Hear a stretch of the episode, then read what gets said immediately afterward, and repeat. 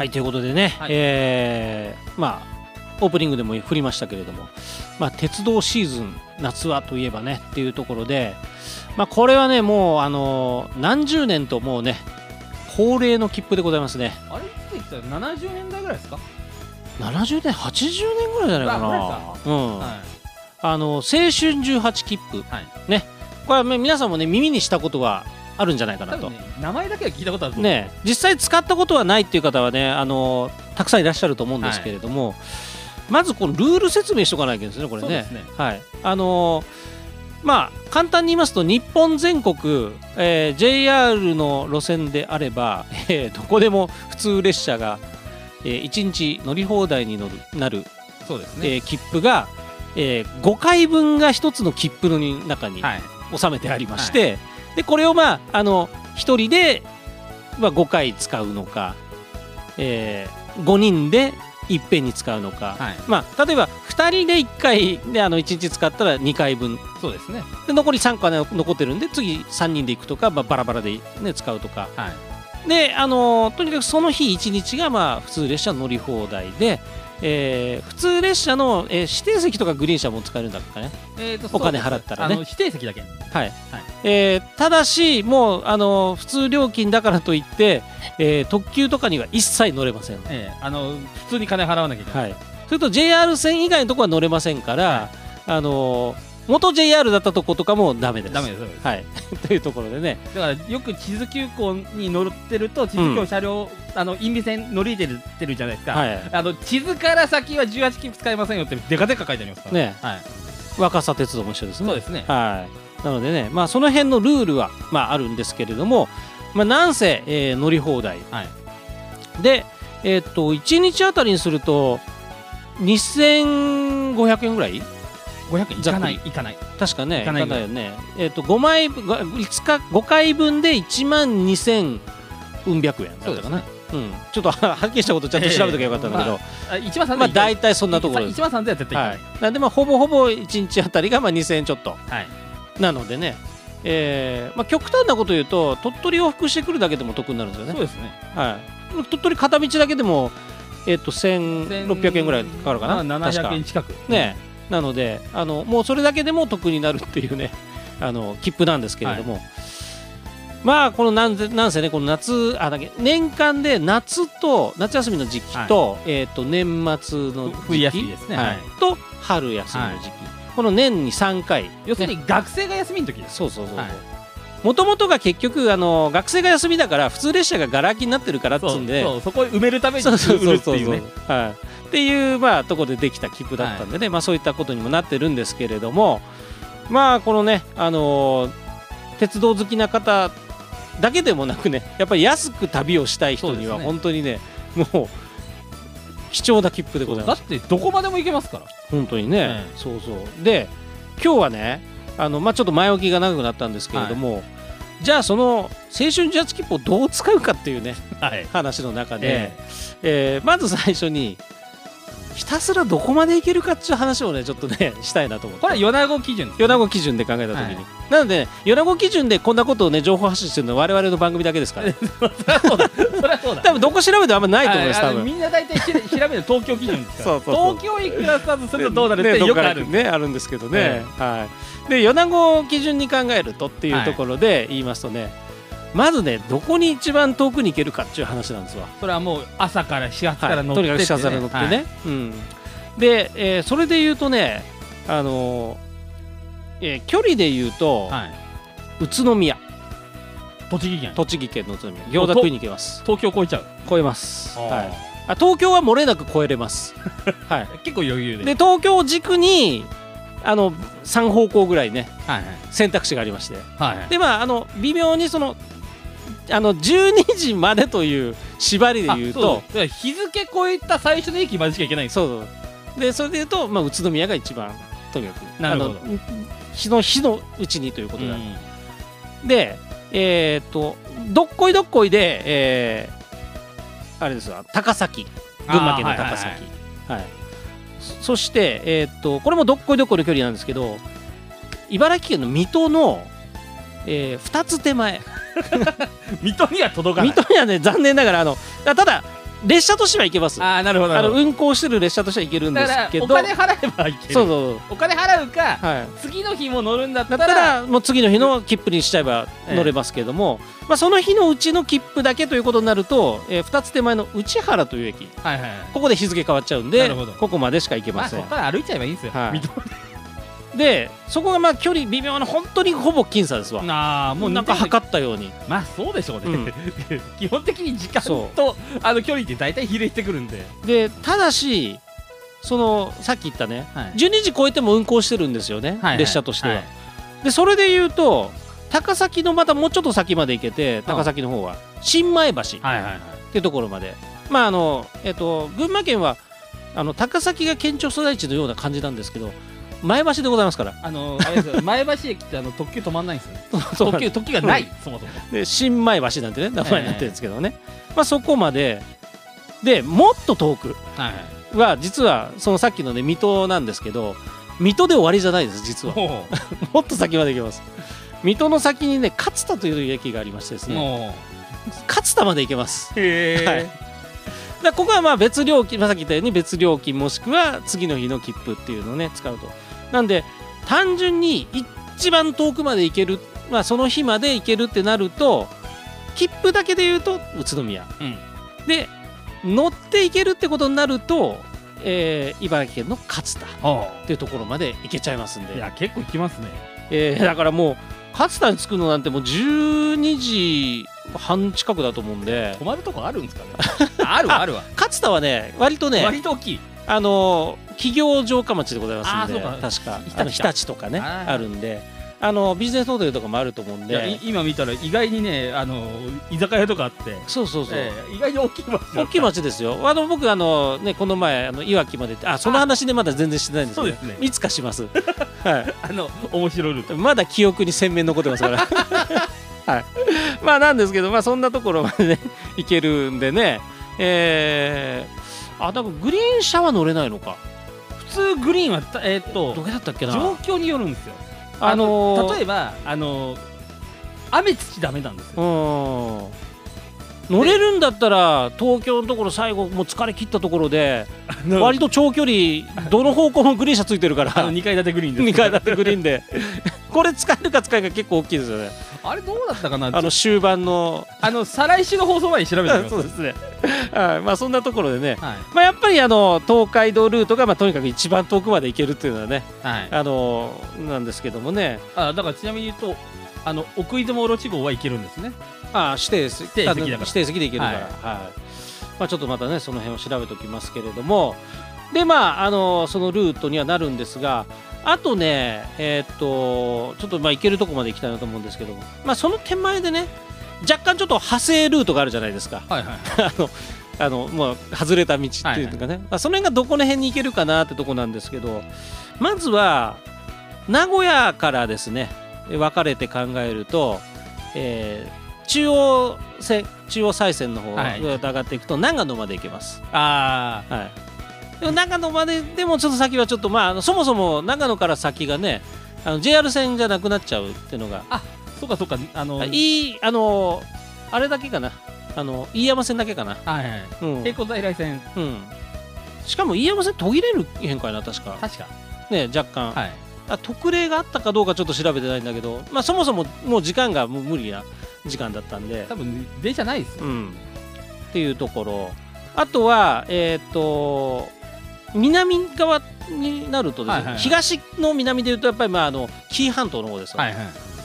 ここがね結構ねやっぱり難しいんですよ。そうでしょうね。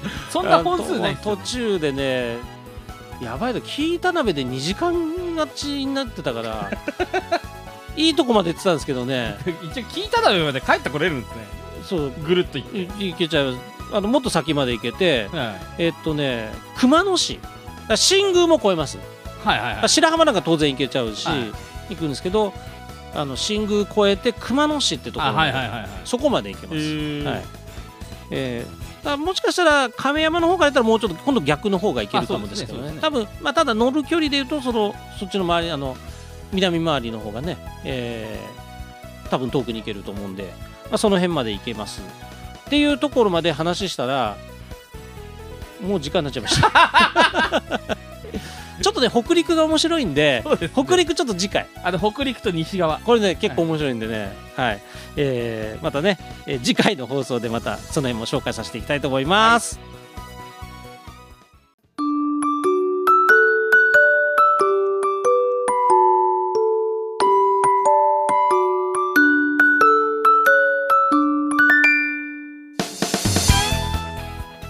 ということでね、えー今日もスタートさせていただきますが、はい。えー先週はね、えー青春18切符ではてどこまで行けるのかっていう話をね、はい。えーさせてもらいましたけれども。東編でしたはい。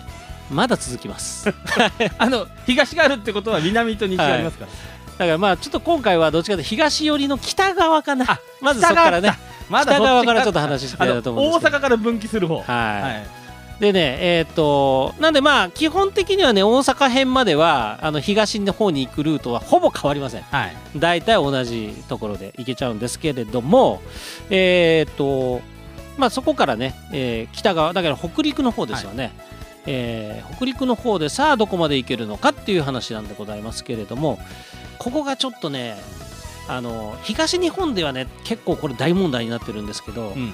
まさにその平行在来線で使えなくなってるっていうねあの区間が。三石になったからね、はい。絡んできちゃう関係がありましてですね、あの単純にあの北陸本線をですねずっと進んでいくと,、えー、ととりあえずね金沢なんですよ。はいはい。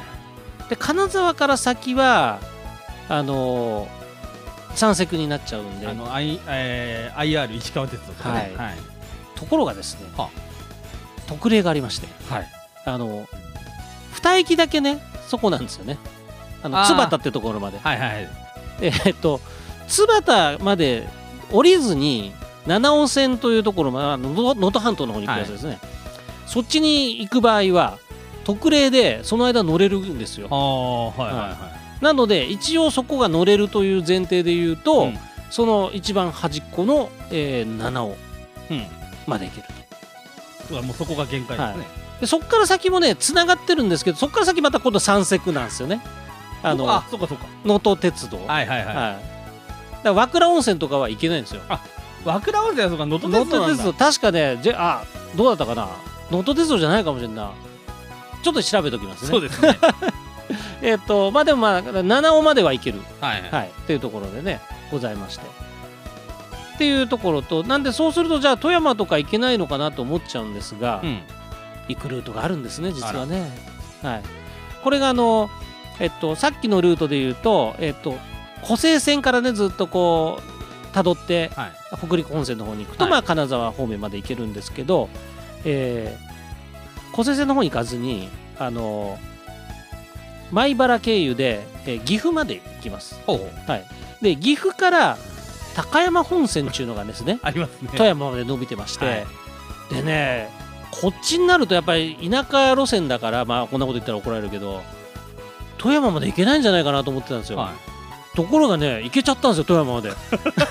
11時ぐらいになりますけど、おお、うん、あ着いたわと思って、はでもう一個ねここがね富山もさっきのねあの七尾線の特例があるんですけど、同じようなルールが実は富山にもあって富山からあの富山あともう一つ、ね、あの第二の都市で高やあの高岡市っていうのがある米子みたいな感じですよ。はい。で高岡にはあの北陸本線はねもうその、えっと、三石に変わって今度は、えー富山の場合は何だったいか。愛の風富山鉄道 はい。になってるんで、まあ、乗れないんですけど、高岡にはあのこう北側と南側にそれぞれ氷見線っていうのと上花線っていうのが伸びてましてこれ JR 線なんですよ、あのいわゆるもう取り残されたはい、完全に取り残されてる、はい。であの富山からここの列車に乗りに行く時は富山と高岡の間もうそれ乗ってもいいことになってるんです、特例で、ところがですねあのその10 11時ぐらいに着くんで富山に、はい。そっから高岡に行く列車はあるんですけど高岡から先の列車がもうないんですよ。要するにもう上花線も氷見線ももうもう終わってると。そうなのであの乗れないはずです。あの 通過じゃないんですよ。通過じゃないから、え多分乗れないはずです。まあおまあ100%ダメだったけど、はい、はい、っていうところで、まあ、もしあったらそこの区間は乗れるので、はい。もうちょっと先まで行けたんですけどその日のうちということになるとダメだ。ダメですね。と、はい、でということで富山と。富山になっちゃううん。というようなところがね、はい。ありましてですね。まあそんなようなところが、えー東側のね、北川と。はい、はいなるところでございまして、はい。で、あのーあとは今度だんだんねこう南側の方に向いていくんですけど、はい。まあこの米子を起点に南って言ったらもう四国しかないわけですよ。そうですね。で四国ってなると結構これなかなか大変で、まあ、そもそも路線もね少なかったりえー銀も少なかったり、本数がない。ですはい。え。でまあじゃあどこまで行けるのかなってなって、まあ、調べてみましたら、はい。やっぱり一番遠くで言うと宇和島えーともう愛媛県のもう南の端でございますね、えーははい。宇和島までは行けました。はい。はい、まあ、宇和島まで行っちゃったらねもうその後も困りますからね。なんもないじゃないですか。本当にもうもうこんなこと言ったら怒られるけど地の果てみたいなところですからね。そうですね。他の手段もないし。え。まあでも一応ねあのそこまでは行けます。はいはい。はい。というようなところがね南側の方のになりましてあとはまあ西でございますよね。そうですね。うん、で今までのルートは全てえっ、と白尾線で出るんですよ、はい。米子をね。はいはい。あのでそれが一番早い。そうですね。うん、ただ本当はねまたちょっと次回ぐらいにお話できるかもなんですけどあの若干ねあの大阪の辺ぐらいだったらあんま実は差がないので車窓を楽しみたい人はちょっと違った楽しみ方もある、うん。まあ、それはまた紹介させてもらいますけど、でじゃあ西に行く場合を考えた時に同じように白尾線からが早いのかと思いきや、うん。これはね山陰本線行った方が早いんですよ。始発の問題ですよね多分。いやでも始発もだけど走行距離の問題が一番大きいかな。あ一回まっすぐ下降りてうん。左に行くかだかららもう三角定規で言ったらもうだから直角あの直角のところをはい。辺を2辺進む感じと斜めに進むみたいな感じなんでやっぱその距離の差はいかんともしがたくて。あと三本線の方が多分始発が早いんですよね。確かえっとね結局ね出雲でふん詰まるからああまあそうです一緒でした。はい。大体同じぐらい6時ぐらいに出るやつで、はい結局は。でまあそれで行けちゃうんですけどまああの実は西に行くにはあの山陰本線経由が早く行けると。山陰本線で山口線でで、で新山口に出て。おあ大堀じゃない、うん。新山口。はい、はい。っていうルートで。でそのルートで行くと,、はいえーっとまあ、九州入るとこ、まあ、下関まではまあそこどうやったってもうそこしか入り口がございませんので。はいはい。であの分かれて小倉から、まあ、まず三あの2方向に分かれるわけですね。博多方面と大分方面。方面。で、まあ、まず大分方面っていうと、えー大分は行けます、はい。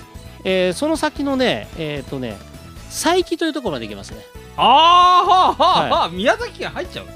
宮崎にはならない手前だ手前だ。手前ですね大分の県境は来れないです。残念ながら。ら意外に手前だな。はい。でもねあの先はねもう本当にまた閑散区間まあなんで、そうかそうか。あの宗太郎駅ですよね。そうそうそうそうそう。そうほぼほぼ入ってないとこ。はい。なんでまあ別府の温泉は行けますよああできますね行きますね。あのな中津で唐揚げ食べれますね。で行きます行きます、はい。でまあそこがあの大分方面はそこまで行けて、でえっとあとはね、はい。えっと南側の方に行くと八代なんですがあ本で当はね博多からはい。鳥栖行ってええはい。鳥栖から南ははい。八代。八代。で本当はもうその先の多分ね人吉ぐらいまで行けてると思うんですけど、残念ながらあのまだあの水害であの復帰視察船がねとと閉ざられてて ででかつその並行在来線のおかげでねあの八代から先があのえっとなんとかオレンジ鉄道。なっちゃったんであの乗れないので、はい。なのでまあ八代止まりと。はいはい。で西のやっぱり一番遠くとなると長崎。まあ端っこですよねはい、ただねこう落とし穴がありましてですね。ありましたね。長崎に行くってなったら、まあ、当然ねあの、まあ、長崎本線というね、はい。しあの幹線が走ってますから、ええまんま名前がそうですもんね。はい、まあ長崎本線たどっていけばいけるんだろうと思いきや、距離も短いですよね。はい、行けなかったんですよ。あれ？って思って。あ何途中で止まるやんと思って。だからあのあの長崎県に入れないんですよ。あと佐賀県で 止まっちゃうんですよね。あら？と思って、ええ。あいや行けねえんだと思って。だもう一個ねあのルルートがありましてですね、あの佐世保方向にあの途中から分かれるんですけど、ね。肥前山口。あの、はい。今度ね名前が変わってねあの港北だか北だかだかちょっと名前がちょっとこうなんかあれでしたけ？ど山口ですね。駅は変わるんですけど、はい。名前が。あの新新幹線のねはい。開通、あのそれであの廃棄まで行って、はい。でそこから大村線に乗って行くと長崎まで行けるっていう。あれ不思議なことであっちの方が本数多いんで。そう遠回りなんだけどあとシーサイドライナーとか乗るんですねそう。ね。あの、まあ、結局やっぱねあの第一の都市と第二の都市ね長崎県のええその2つ結んでる路線だからやっぱ遅くまで走ってるんですよね、意外に需要は高い、はい、だからさっさと佐賀県を県境を越えた方が行けたっていうので、まあ、長崎まで行けるっていうね。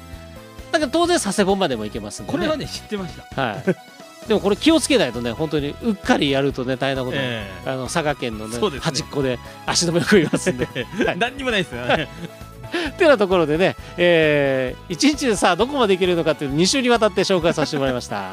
2週もかかるんですね。かかりますね。もっと話したいことあったんだけどな、はい。ということで、えー、青春18切符青春18切符を使った情報をお伝えさせてもらいました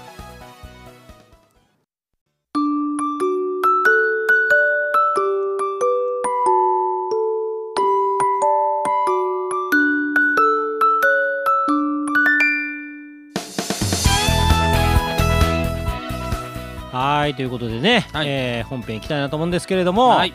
えー、と先週先々週は18切符でさあはてどこまで行けるのかっていう話をねえーさせてもらいまして。片道ですよね。はい、片道、はい。ねえーひたすらどこまで行けるのかっていうところで、ね、一番長い距離どこまで行けるかなはい、まあ、関東のね北関東周辺とね、はい。あとあ東の方はね西は、えー長崎。間違えなければ長崎、はい ちょっとだけ間違えると大変なことなそうですね。ねあのあとは南に行くと八代ぐらいまで行けるんですかね。ってい。う感じでね、えーまあ、いろんなところまで行けることが分かったんですが、はい。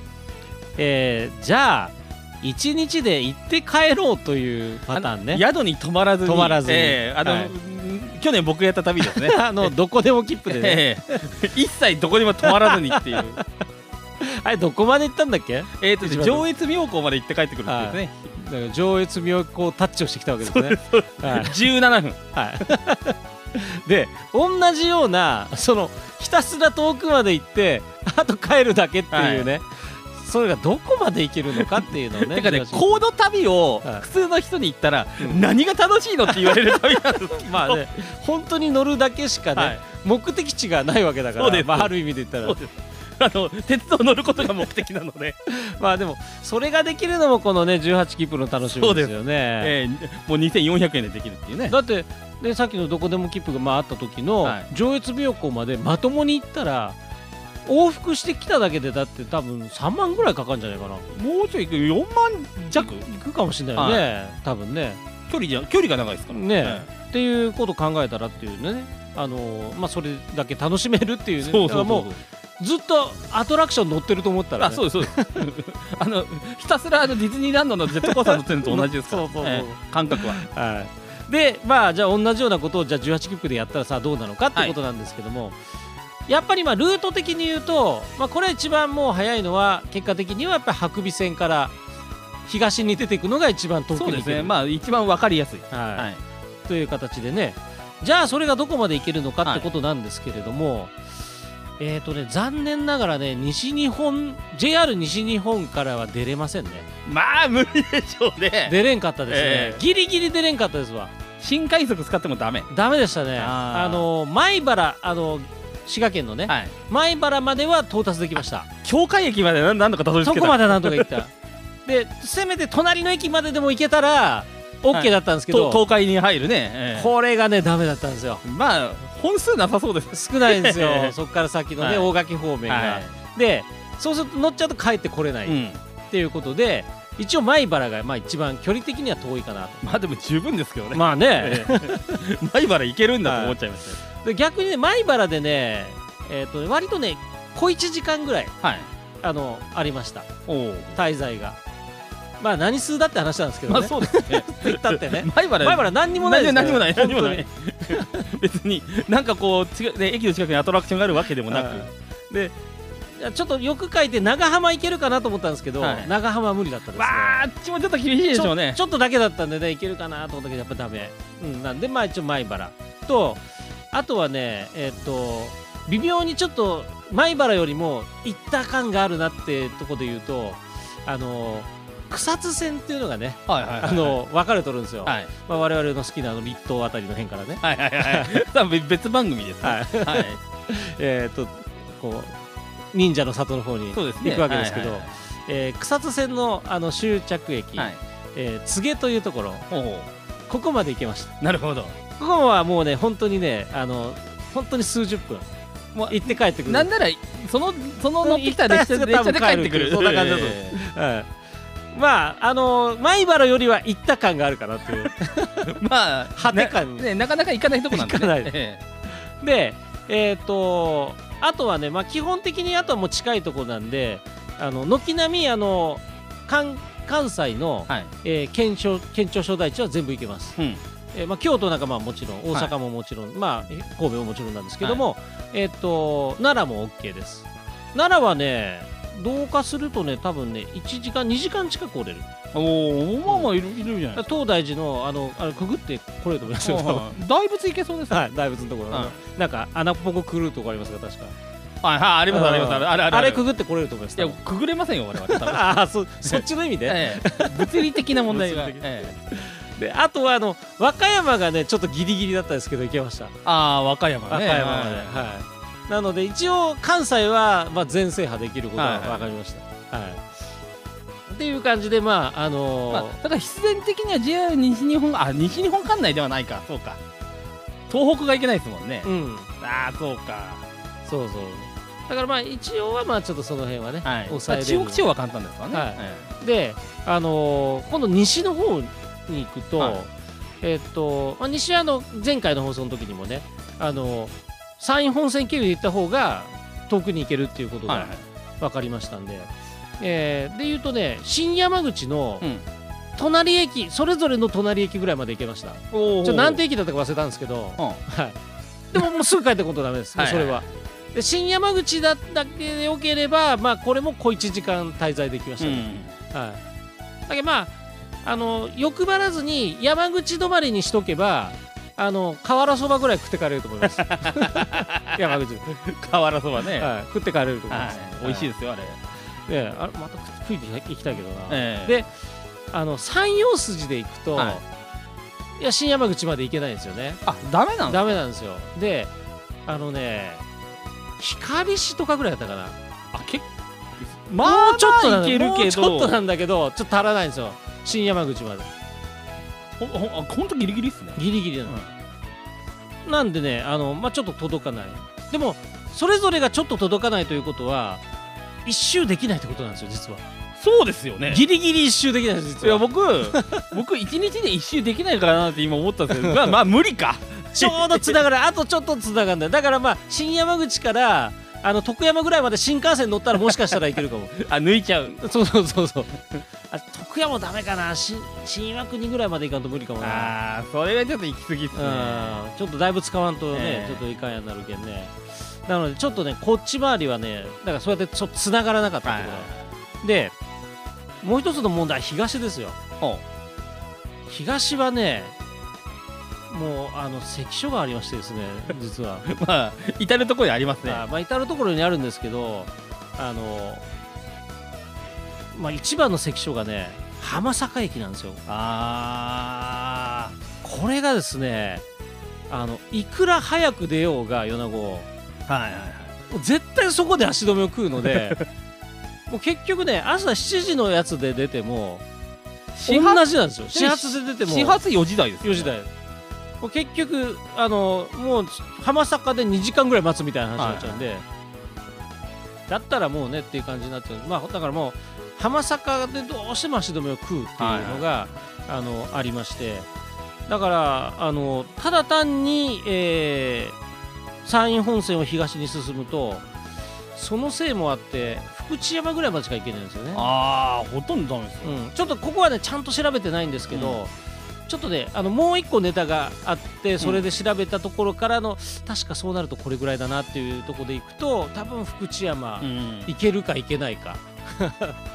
そんな感じ。なるほど。はい。なのでまあ基本的にまあどっかにタッチして帰りたいなと思ったら、まあ、まずは白尾線で出るっていうのが基まあ本です、基本です大大前提ですね。はい。だからまああのなのでまあ広島とかも行けますよ。あまあそれは余裕でしょ。うん。は広島もえっとだからまあ余裕っつっても広島の滞在時間多分23時間ぐらいいはい。ちゃんと計算してまあないけど、宮島ダメですね。あ宮島行ける？いけます？いけるいける。あので宮島使えるじゃんあれが。あジャージキップ使います。あの、はいフェリーフェリーがね、はい。なので宮島であの厳島神社を拝んで帰ってこれます多分。あ本当っすか？帰ってこれると思う、うん。えー、ちょっと。だって光まで行けちゃうから、そっかそっか。うん、でも多分すげえギリギリだと思いますよ多多分分多分本当に厳島神社結構まあまあ距離あるんで バーって行ってバーって行ってガーッと帰ってくる。船の時間をちゃんとしとかないとあの目の前でいあの見送ることになるかもしれない、まあ、船30分に1本ぐらいかな確か。どれぐらいだったかな、えーちょっとまあまあまあの頻度出てますけどね、と JR じゃないやつも確かあるが。ありますあります。まあどっちか乗りゃまあなんとかなるかもだけど、ええ。やばい時は、まあ JR じゃないと18 切符使えないですからね。反する反しますからね、ええまあでも18切符使えるんでねちょっとあそこはやってみてもいいかなってでね、えーまあそんなようなねあの物好きな旅をされたい方は ぜひえあの参考にしてやっていただのけた安いっすよ、ら、はい。えでちょっとねもう時間なくなったんであれですけど来週あたりはねまあ実用的な話もちょっとしようかなっていうね。え おーなるほどなるほど。っていうようなところでね。今まで違うんかいって話ですいやじ一般の人には全く実用的な話なんですよ。はそれはそそアホな話ばっかりですけどね、はい。ということで今日は、えー18切符でどこまで行って帰ってこれるかタッチして帰ってこれるかっていうお話をさせていただきました。